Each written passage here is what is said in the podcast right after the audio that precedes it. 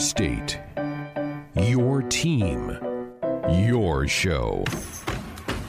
This is Sports Nightly. Snap back, hand off. Yan again off the right side. He's got a hole. 15. Yan to the 10, to the 5. Steps inside. Touchdown. Jock Yan from 21 yards out. Sports Nightly is presented by the NDOT Highway Safety Office, who reminds you to buckle up and put the phone down.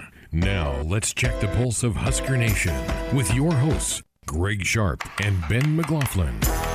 Is that right? The San Francisco Giants scored 10 runs in the first inning against the Rockies? Is that right? I know they scored at least nine, and they're up 10 and Holy nothing now, so very cow. possible. Goodness gracious. Right now, a month into this thing, the Giants would have to be one of your surprise teams in baseball, probably along with the Royals. But man, 10 run first inning? Ugh. At Colorado. Oh, that's that's a rough start for that one. We're going to have a better start to that with our show tonight. Hey, we're here Tuesday night, Sports Nightly on the Husker Sports Network. So glad you tuned us up here tonight and listen into the uh, the program. We got a good one lined up for you tonight. Brian Christopherson, Huskers 24 7, going to join us here in a little bit. We'll get his observations of the spring game. And I also want to pose to Brian what, what were questions that maybe were answered in the spring and what were some unanswered questions in the spring for Husker football. Now that the 15 practice sessions are in the books, we'll get BC's take on all of that coming up here in a little bit. Husker basketball, we told you yesterday, picked up a verbal commitment, a young man that will sign here in the next couple days. Uh, Quaran McPherson, who is a six-four point guard from Queens, went to a prep school down in the Ozarks. Um, added to Fred Hoiberg's class, which is a top 20 class in the country. And I, hope people appreciate that, Ben. Uh, This is a program that it's year three for Coach Hoiberg. That in the first two years have been not not great at all, and yet this staff puts together a top twenty. That, that's remarkable. Is I mean that's a, and I know there was opportunity there, but that's incredible to have a top twenty class when you've had the results on the court that Nebraska's had the last couple years. Yeah, we ran through this a little bit um, on on the signing day. Uh, kind of just talking about where Nebraska's at, and obviously the McPherson um, commitment boosts that you know that that recruiting ranking a little bit more. But it's just it's just phenomenal, and, and a lot of times, you know, with these recruits, it has been just the relationship that Coach Abdelmassih has built with these guys over the years. It's not like some of these guys are just you know uh, guys that he finds and identifies and starts to build a relationship within a couple months. A lot of these guys that have committed, he's he's known for a long time, and I think that's just starting to pay off in all these situations. Not just the incoming freshmen, but with the transfers as well. You know, guys like Trey McGowens and um, C.J. Wilcher, and I mean even McPherson. He's known for a long time, so I think that's just been uh, a kudos to Matt Abdelmassih and you know selling them on the vision that they have for Husker hoops, and you know for them to not just one or two of them, but but several of these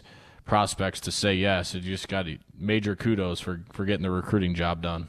Yep, no doubt. So, speaking of that and Husker basketball, Robin Washut of HuskerOnline.com is going to join us at the top of hour number two. We'll get his take on this. And also, Robin was down in Hutchinson a week or so ago for the National Junior College Tournament, which is a fun event. If you if you love basketball, that one you need to go take in. It's the national tournament. It's a fairly easy drive from most points in Nebraska to get down there, and you see some tremendous players that play in that national junior college tournament. It's usually in March this year because of COVID. The tournament got pushed back into late April. Robin went down there because there were a couple Huskers, one who is signed with Nebraska and one that's committed to Nebraska played in that. So he he uh, got in that car his and headed down south and took that tournament in for a couple days. We'll get his take on all of that. We're going to go beyond the headlines. I, I'm, I'm anxious, and because Mick's doing it tonight, man, he's a bit of a wild card. When Mick when Mick gets into the mix, uh, you know, I'm not, not quite sure what to. Not that I'm nervous about it, but I'm, I'm intrigued by what Mick will bring to beyond the headlines. It, it probably won't be some you know, horror film type thing or French film type subject that Tim might throw at us, but it, it's all it's a it's I'm just intrigued by what Mick may bring to the table tonight with Austin. He's a lot softer around the edges than Tim is, so I think this is going to go without a hitch. I'm not Okay. expecting, uh, uh, you know, much controversy. I don't think he's going to be throwing shade at anybody. I think it's just going to go, you know, pretty much as script. Mick's a golf guy, and that's a Yeah. gentleman's sport, so I think that's pretty much how he'll he'll he'll approach it tonight.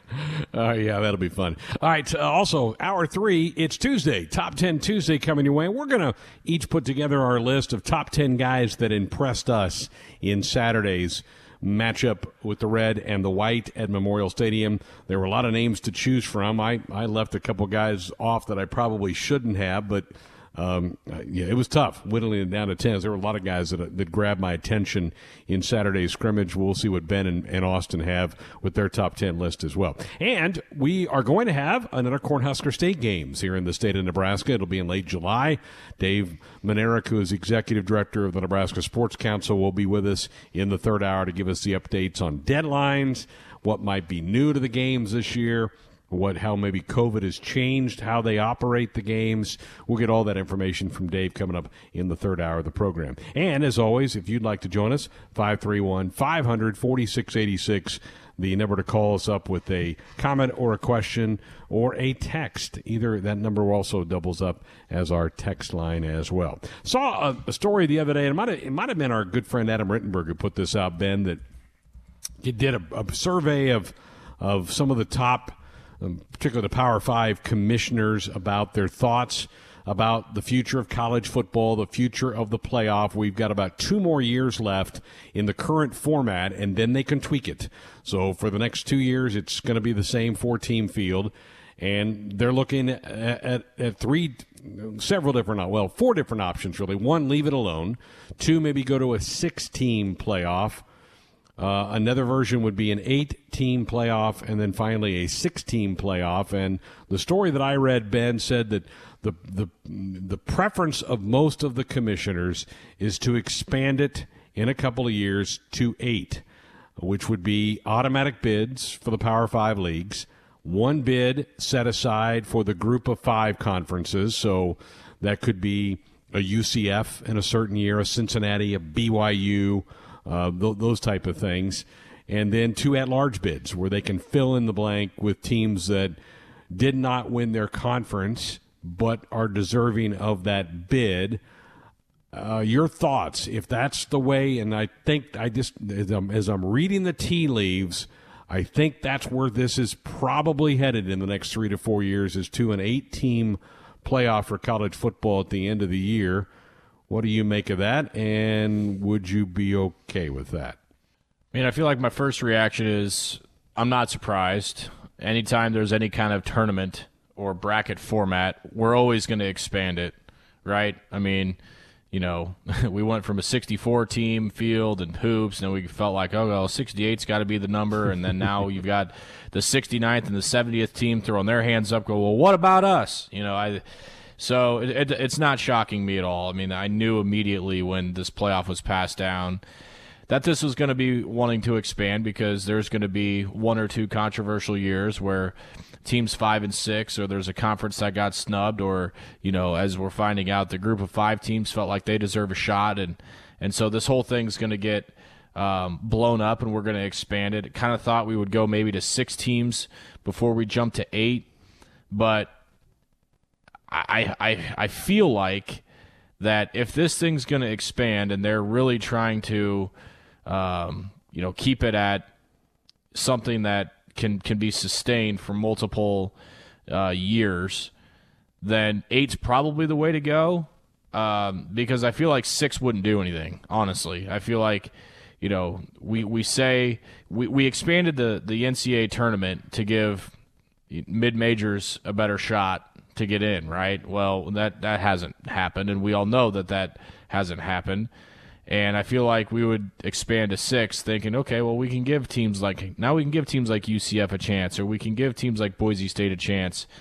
We all know that's not going to happen. You're going to get another SEC team and another, you know, Power Five team in someplace, and you know those Cincinnati's of the world from last year are they're they're never going to get a shot. And so, I feel like if if we are truly expanding it, and I feel like it's impossible, it's totally inevitable now that we're going to stay at four teams, which I, I would probably prefer at this point. If we're going to expand it all, I, my preference would be to go to eight. And, you know, I think the breakout that they have pretty specific, um, you know, guidelines of how those eight would be filled.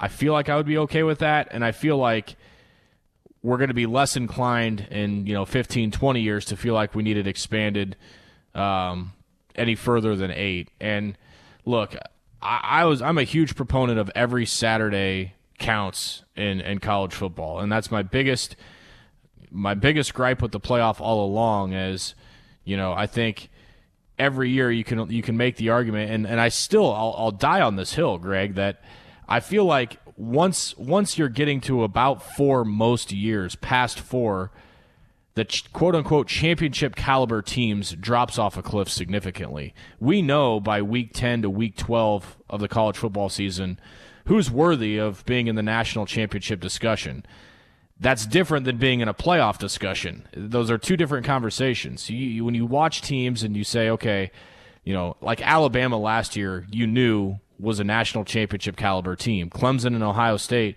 a national championship caliber team. Then then there was kind of some gray area, right? So why are we why are we including even more gray area in this um, just to give another team a chance? You know what I mean? Like college football to me has always been sacred in that regard that if you lose on a Saturday, your chance of winning a national championship decreases exponentially. So I'm for every Saturday counting, every Saturday mattering.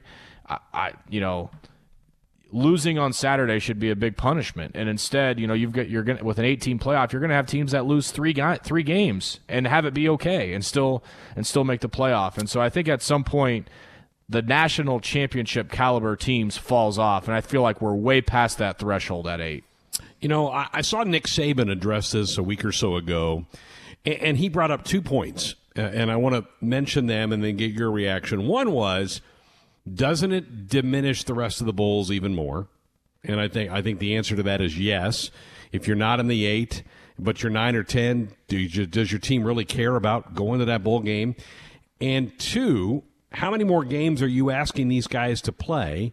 And what are the chances more and more guys opt out? I mean, if you're a number one draft pick, and right now you're asked to play one extra game because of the four, you were going to play that. You play one extra game, and two teams play one extra game. You go to eight, and you're asking a handful of teams to play two, and in two teams' case, three, three, oh, well, two extra games. So, is it worth it for those guys? And how many players are going to go, yeah, I really want this, but man, I don't want to get hurt and lose my draft stock by playing in a quarterfinal, then a semifinal, and then a finals? Or do you and as Saban brought up, he said, "Aren't aren't our conference championship games kind of a quasi beginning of the playoffs?" And I think he's kind of right. I mean, the SEC title game is usually a chance to eliminate somebody from that. The Big Ten championship game, some years, it's not a lot, but some years has been that way as well. So, I, I mean, again, how, how much more are you going to ask out of these student athletes? For what? For what? I guess our, our enjoyment of this thing. And then, two, for everybody else who's not in that eight, does postseason lose its meaning? I think it probably does to a certain to a certain extent. I would happen to agree with Coach Saban on both accounts, and I feel like those are both points that that I would, you know, if I had to state my case, that would be on my list to argue. Um, and those are more kind of concrete, you know, things, results of this, as opposed to just personal feelings.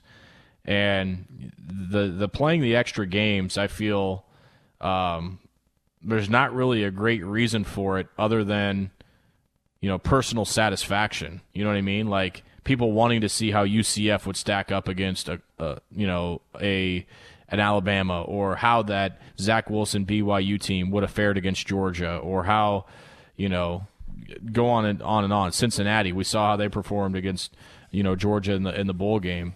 So, yeah, I mean, I look, I I, I am always going to be a pro bowl game guy. I, I'm a huge fan of the bowl games. I, I was skeptical about the the college football playoff as it was. I thought their idea behind it and the way they executed it was was good. I, I wanted to see a little bit more uh, data go by for, for each year that passed with the playoff and what um, the committee you know, preached every week to us during the rankings as to what was more important criteria than others.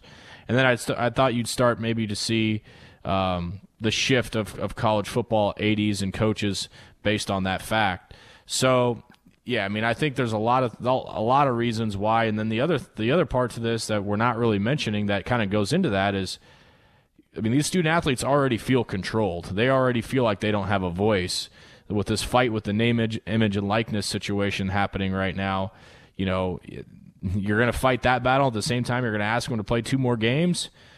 I'm just not sure that that's that's a smart move to make. And you're absolutely right we're already seeing the number of sit-outs in these bowl games skyrocket from year to year, and and you know that number is only going to go up. So that's that's definitely going to play play into it as well. And yeah, if you're not in that top eight, and you're not, you know, if if you're just going to keep grabbing the most prestigious bowl games as, it being a ladder to the national championship, there's not a lot of incentive to play those bowl games, in my opinion. The, the other side of this argument is right now you've kind of rotated the same five or six teams in the 14 playoffs since we went to that concept. It's kind of been the same same group of teams every year. If you expand it to eight, you allow more opportunity for other teams to get in there and their fan bases to stay fired up deep into the season because they have a real chance of making that thing at eight. I I get that. I think there's some truth to that. I, I would agree with some of that logic. But again, I think the counter of that is is if you're going to be a top 10 pick in the NFL draft – and you're sitting there going, okay, we got the quarterfinals, then the semifinals, then the finals. Whew, that, that, that really increases my odds of getting myself hurt and missing out on my real payday playing big time football in the National Football League. So eh, prepare yourself, folks. You're going to hear a lot about it in the next couple years because we have about two more years left in this current contract with the four team setup, and then I do believe, I think it's going to probably expand out. Husker spring football practice now in the books after the spring game on Saturday, and none better to give us some thoughts about that than Brian Christopherson of Huskers 24 7. Good evening, Brian. How are you? I'm doing great. How are you? Good. Got my got a little bit of my yard work done today. Got quick quick uh, run of the mower because they're talking about a little rain tomorrow, so it was a good day outside today. Um, Give me a couple of impressions you had from Saturday. Give me what what are a couple of things that come off the top of your your mind of what you saw? Uh, I'll start with the wide receivers. I mean, I after all the talk and everything about Omar Manning and you know him not being involved last season, uh, it seems like he had a good spring, good enough to go out there with the the ones on offense to start it off. And I I felt like that the receivers and Adrian Martinez, um, you know, Oliver Martin, Toure, and Omar Manning had a pretty good chemistry. It, it seemed like on those first couple of drives. So um, I know Omar dropped the, the long one, which would have been nice for 50 plus yards, but it was it was good to see Nebraska, you know, throw it deep on a windy day, and uh, the ball was there, and um, you know the receiver had a couple steps on a on a DB, so I, that was promising, and I enjoyed that. I also thought, you know, it's hard to know what to make of the running back situation, and it still is as far as who's where, and I think there's a lot to be sorted out. But I think fans leaving the stadium probably felt like they've got some options on the table, and uh, now it's a matter of, you know, can two or three guys go from being solid uh, to something more than that? and uh, that's going to be the big question. And I think Gabe Ervin is a big story. I mean, I, we're an early enrollee who uh, had 12 carries, had more carries than anybody else in that scrimmage. And um, I know it was kind of touch football in the first half, but he's a guy who who sort of looks like a natural out there. And uh, I, on his first touch, I loved how he scooted around the outside and got about 10 yards. And I wonder if they had to tackle him if he might not have scored from about 23 yards on his first carry in front of fans. So that was a pretty good first impression, I thought. You know, I, I think we all had questions going into spring. Which one of those, if you think back to what your thought process was, Brian, in March, did they answer? And which ones – remain unanswered and will be intriguing to all of us in the coming months as we get prepared for the fall? Yeah, and I didn't to to answer that question in the group I didn't touch on the defense. I think answered a lot just with depth. I felt like yeah. as you watched it unfold Saturday, um, that sort of was confirmation as you watched even some second and maybe third team guys uh, play pretty well. You know, like Blaise Gunnerson. Blaise mm-hmm. Gunnerson is going to have to fight like heck to be on the two deep this year.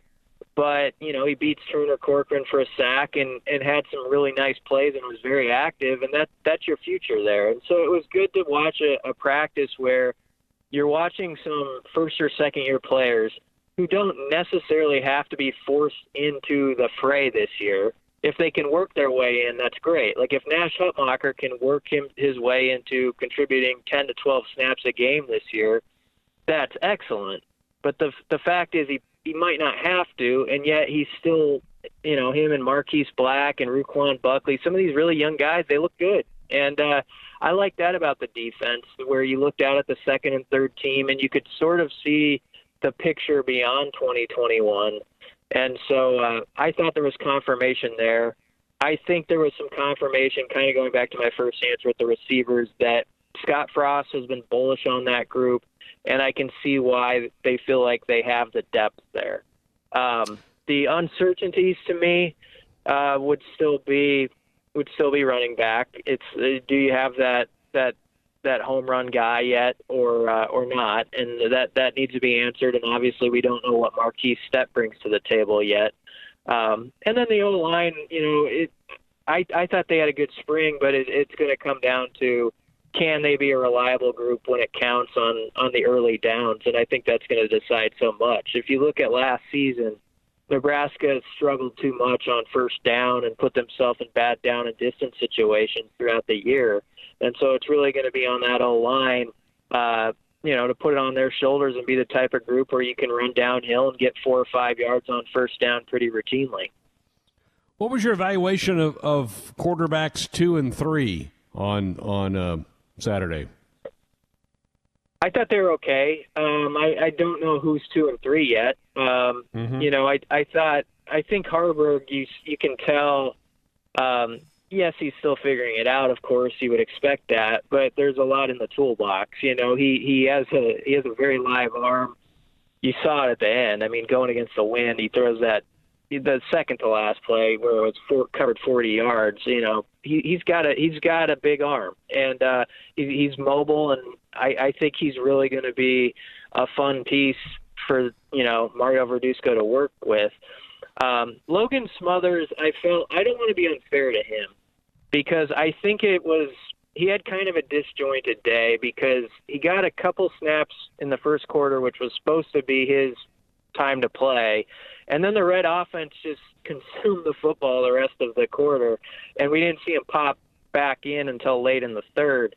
But when he sort of got in a rhythm in the fourth quarter, I thought he was effective. He completed four in a row, and he finished, I think, hitting seven of his last ten or something like that.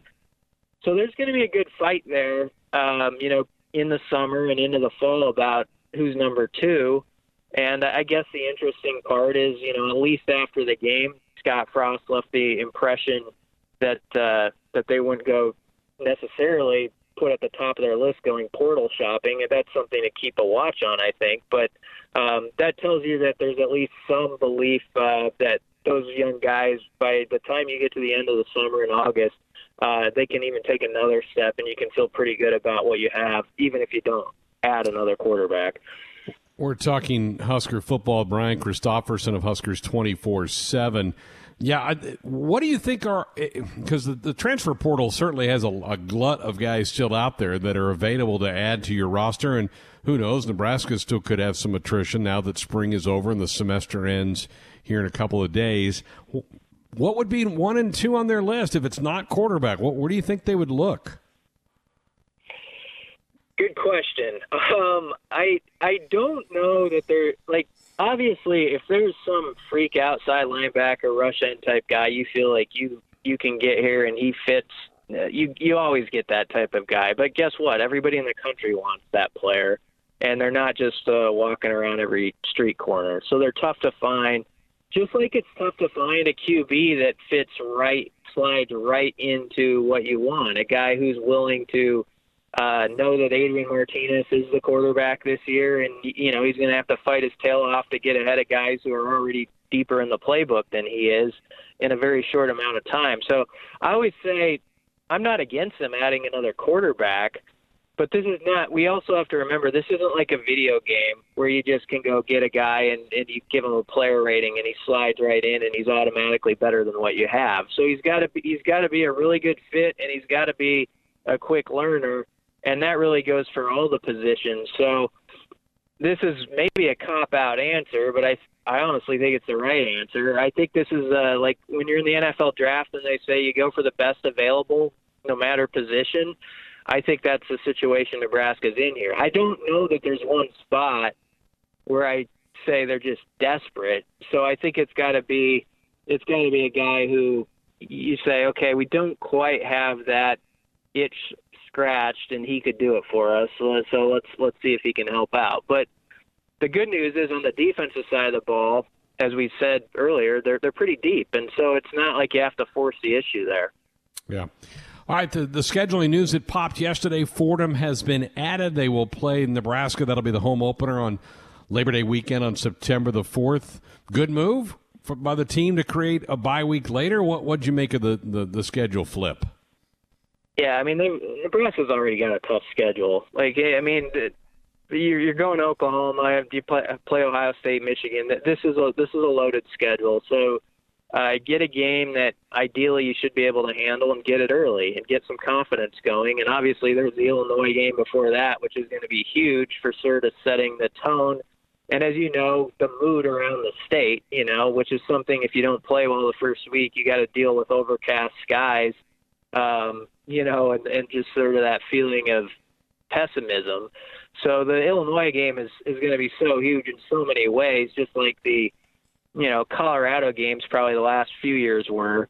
Uh, but after that, if you can win there, now you've got Fordham and Buffalo and a couple games where I mean Buffalo has a coaching change going on right now, and their whole staff is going to Kansas, and uh, they're losing some players. So I mean those games on paper look good for Nebraska, but I like what Cam Taylor Britt said after the spring game. You know, when you've had four losing seasons in a row, you can't take anybody lightly. You can't act like, oh, this should be a win and just chalk it up that way. And uh, they need to treat each week like it's a Super Bowl. I mean, you have to prep that way and be that type of team that has a chip on your shoulder, like you always have something to prove, no matter who's in front of you, whether it's Ohio State or Fordham. And uh, that's that's the that's the mindset they need. And I think the good part is I feel like this roster has some guys like Cam and Adrian who can really reinforce that, um, and and you know, and hopefully guys guys buy into that. But yeah, I think it's a good scheduling game, and also it helps with recruiting because it gives them two home games in September, and and guys like to visit in September, and you're behind a little bit in recruiting. So I think it, I think it's a smart move. And and don't fans like to go more in September than November? I mean, that's part of it too, right? I mean, yeah. your chance of sitting in better wet now could be really hot. I get that, but for tailgating purposes, that's that's a great trade for for the folks who come to the games. Yeah, like you say, I mean, you don't know what the weather's going to be, but let's say uh, let's say it's 33 degrees uh, on November 13th mm-hmm. when Nebraska was going to play Southeast Louisiana. Not the most appealing thing in the world. Um, this is much better, especially if you beat Illinois. I mean, I can't stress that enough. If You win that game, and everybody's going to have a little hop in their step. Like, all right, Nebraska's got a couple of games they can handle here. It's hopefully good weather, and and and then you you get something going before you go to Oklahoma. So um, it, it and yes, the fans deserve that reward. I think I looked it up, and you had to go back to like the early 70s or maybe the 60s to find the last time Nebraska hadn't played at least two games in September at home. Wow. And so it would have been a really it would have been a really oddball scenario and not a good one for recruiting, not a good one for the fans, and probably not a good one for a team that needs to build confidence through some early season success. So it's it checked all those boxes by putting that game there.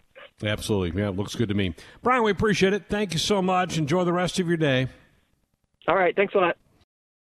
Robin Washut joining us now from HuskerOnline.com. Hey, Robin. Um, happy uh, May May the May the Force be with you today, right? I mean, this is Star Wars Day, right? May the Fourth. You are you? I've not asked you this before. Are you a big Star Wars guy? Yeah, not not really. I've seen so like I saw like the first couple of them, but like after it got to like the sixth, seventh, eighth, ninth, tenth remake, I, I lost track of them. I didn't know whether you were walking around in a Chewbacca costume today or something like like that. But. yeah, my my Yoda mask and all that stuff. But no, no, not me. Very good. Well, before we jump into the news from yesterday for Husker basketball, I, I, just want your thoughts. I know you were down in Hutch covering the National Junior College Tournament because Nebraska's got a couple of well, they got a signee and a commitment that were down in that tournament. What was that? What was that tournament like for you?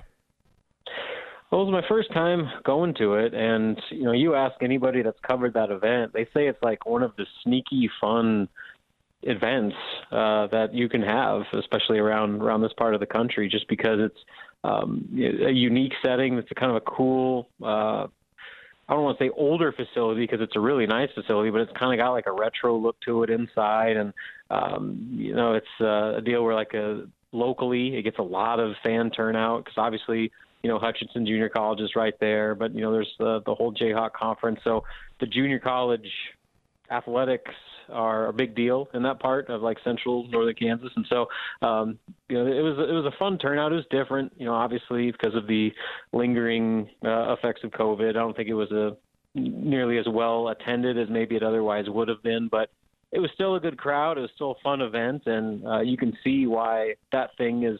Um, you know, as highly talked about amongst you know sports fans and sports writers alike. So it was, it was a fun deal.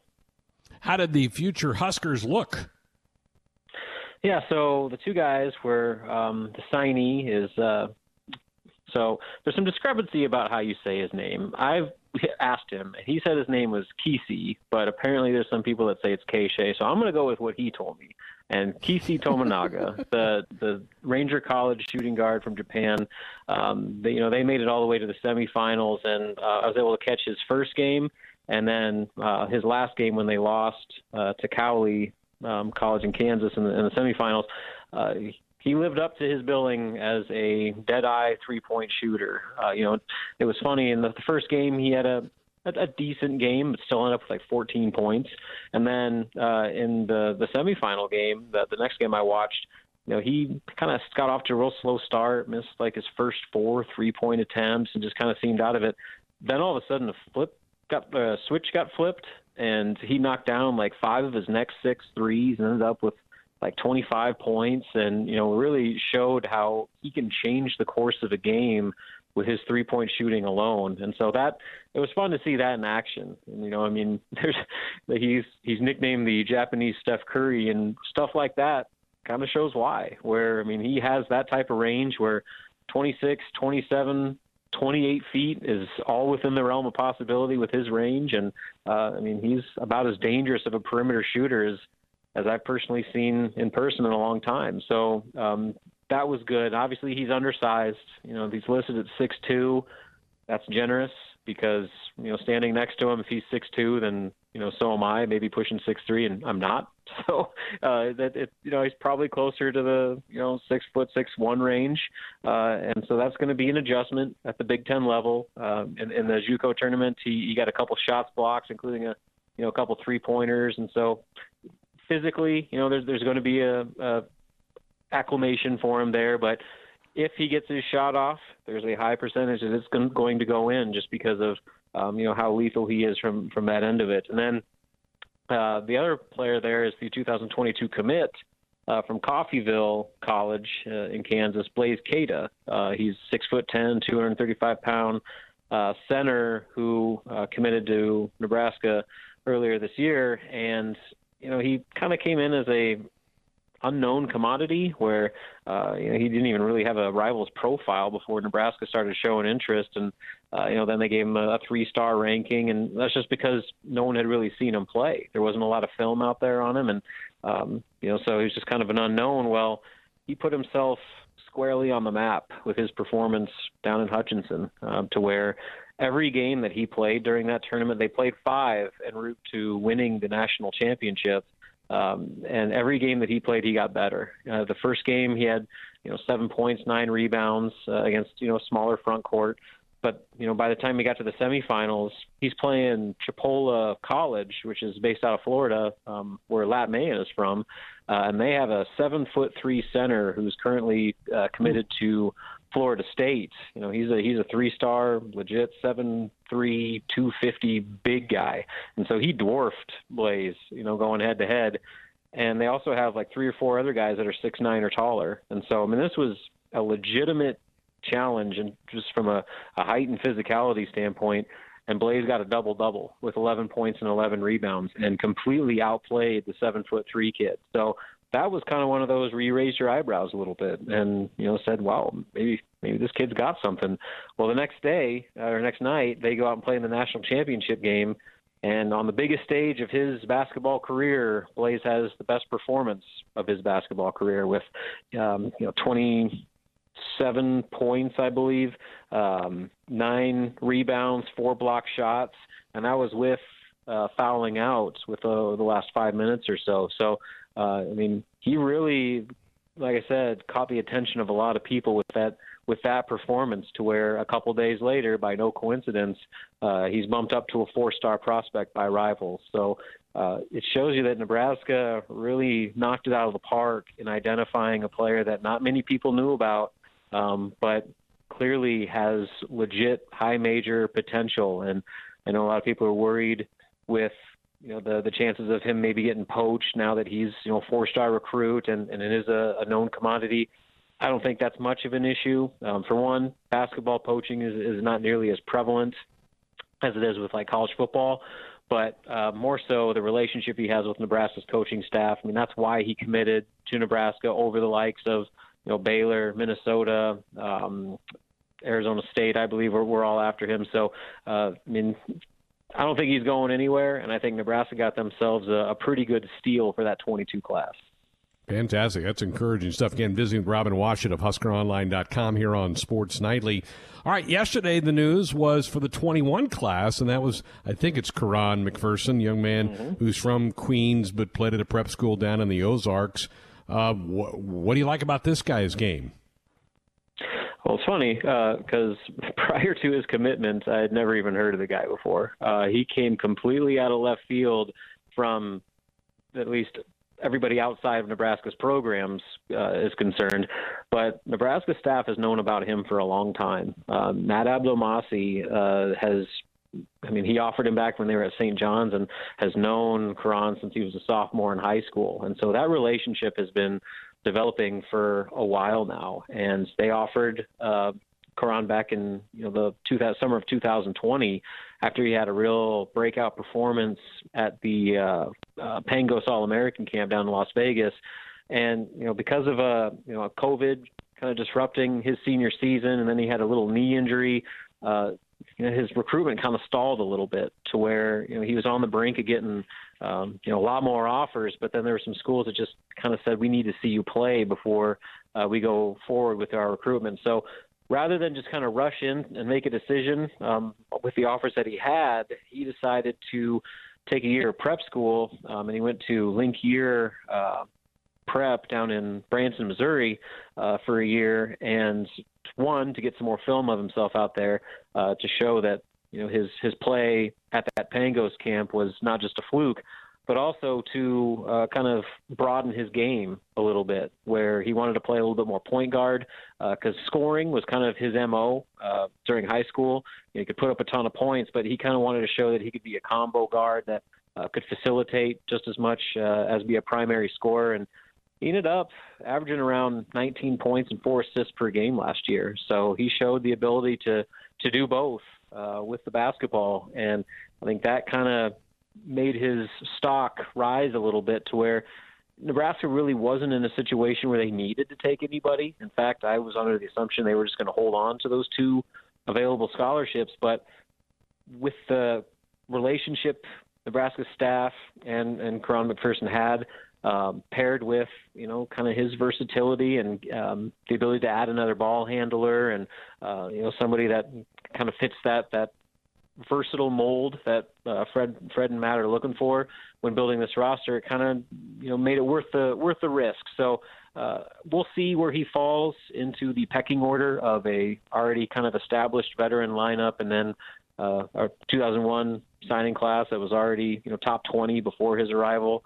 Uh, so I mean, I think that he's he's another option for Fred and staff to work with, and who knows, maybe he'll surprise some people and uh, vault his way up the depth chart a little bit. Robin, is there any connection uh, with C.J. Wilcher, the the guy who transferred to Nebraska from Xavier? I saw, I thought I read or something that they that they yeah. have a, at least a, a acquaintance of each other. Yeah, it's it's more than that. I mean, they've known each other since they were in like sixth wow. grade. Uh, and he, I, I asked Quaran about that, and he said CJ's like a brother to me. So that was another big selling point, and he knows the McGowens brothers too. I mean, he wow. uh, knows Bryce and Trey. Uh, it seems like everybody knows Bryce and Trey McGowens.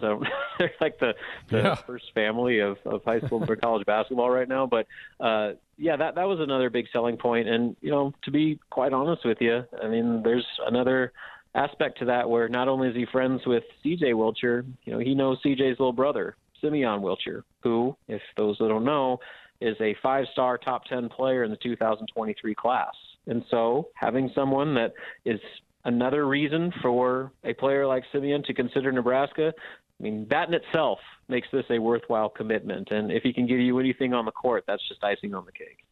I like that. Well, okay, if that's he makes the fifth person of this class. You got a couple of transfers that, that are on top of that. When, when, do you anticipate some of these guys getting to Lincoln? I mean, we're we're early May. They're UNL's wrapping up the the spring semester this week. Is this is it June arrivals for some of these guys, or what have you heard?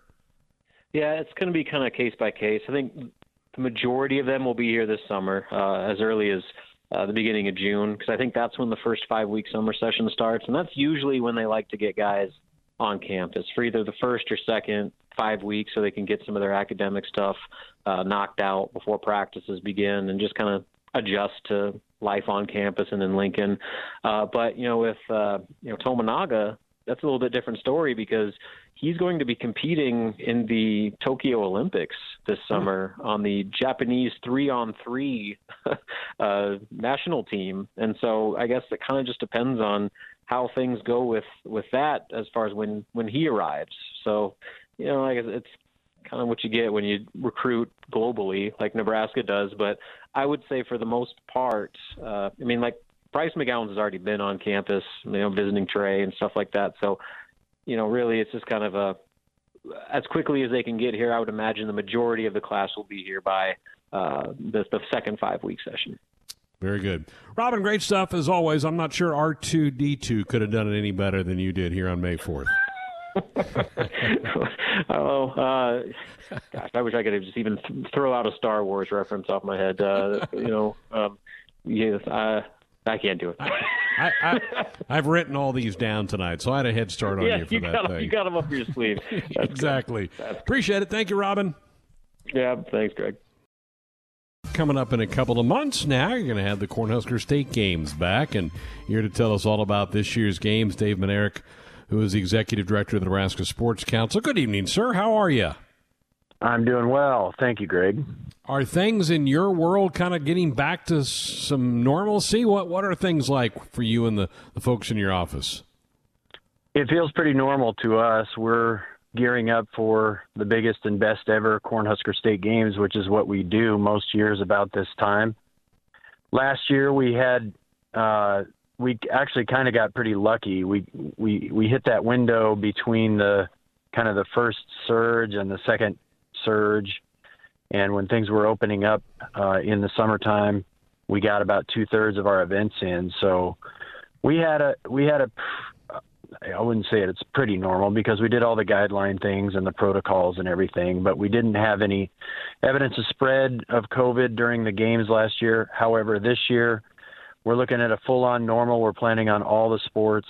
So yeah, everybody's fired up and doing their thing.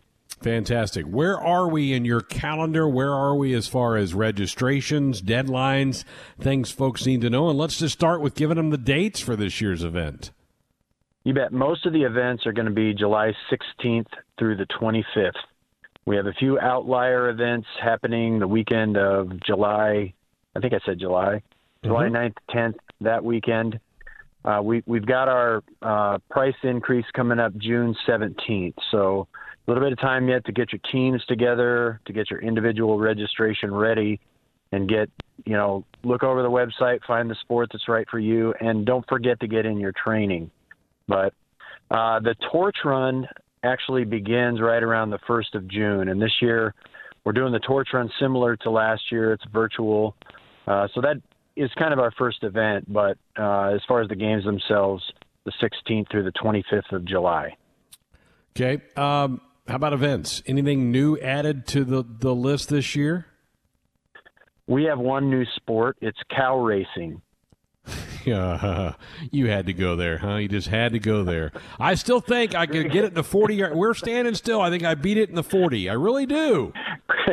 Greg, I grew up on a cow calf operation, and unless that thing had foot rot or lumpy jaw, you aren't going to beat it at any distance 10 feet, 10 yards, 40 yards. No, uh, we do have one new sport. It's axe throwing. Um, a group of people have an axe throwing league here at Craft Axe Throwing in Lincoln. There's a really pretty good sized league in, in Omaha and one also in Grand Island. And the sport has kind of taken off, and our board is convinced after their presentation and our recommendation that it's going to be safe. So, axe throwing is your new sport for Fan- Cornhusker State Games 2021. Fantastic. All right. Uh, if somebody's out there listening, they're going, I, I don't really want to, I don't want to participate, but I want to help. Do you need volunteers? Do you need people to help put this thing on? You bet. We're always looking for volunteers and you know, right along with the participant registration at cornhuskerstategames.com, there's volunteer registration. So let us know. And if there's a sport you'd really like to help with, or one of our needs that we're always seeming to, you know, really kind of be looking to the last minute is medical and safety volunteers. Anyone that's comfortable administering first aid can be a medical volunteer. So that's an area of emphasis. But yeah, certainly can use all the help we can get. Every year we have about 3,000 volunteers, so a lot of spots to wow. fill yet. Fantastic. That's great. How, how big a sport has pickleball become for you guys? Uh, it's big. Uh, the number of triple digit numbers, like sports with over 100 participants, is probably somewhere around under 15. You know, right. your team sports usually get big numbers. Sure. Pickle sports probably one of our pickleball is probably one of our top five individual registration sports. Wow. And it just continues to grow. Um, so yeah, it's a it's a very popular event in the state games. I just hear more and more people talk about it, and, and I don't. Ten years ago, I don't I don't think I did. It's just it's like it's really exploded in the last decade, and great, that's fantastic. And I know several people that are really serious about it. They travel around the Midwest and playing tournaments and they're looking for events like that. So I, I had a feeling it was probably getting pretty big for you. Okay, let, us again talk for the folks. Uh, if they're thinking about this, wh- how much time do they have to kind of put, if particularly if they're going to do a team thing, how, how much time do they have to kind of try to organize a team and get, get a group together? Well, you should key on on June 17th. That's when you want to have your your registration all finalized and everything. Of course, the sooner the better the final deadline for most sports is right after the 4th of July. I think it's the 5th of July. So that's kind of the, the final date, but save some money, get it in be, on or before June 17th. Fantastic, Dave. Great to catch up with you. Thanks for the jab. Love that. Um, and we'll be we'll be in touch. We'll probably try to get you on that week of the seventeenth, just to give people one last shot to get their get their entries in for you. That would be great. Thank you for having me on, Greg. So that's going to put a bow on this show tonight. Thanks to Ben, to Austin, to Mick, and all of you for listening here tonight. Enjoy the rest of your night. We're back tomorrow. Good night.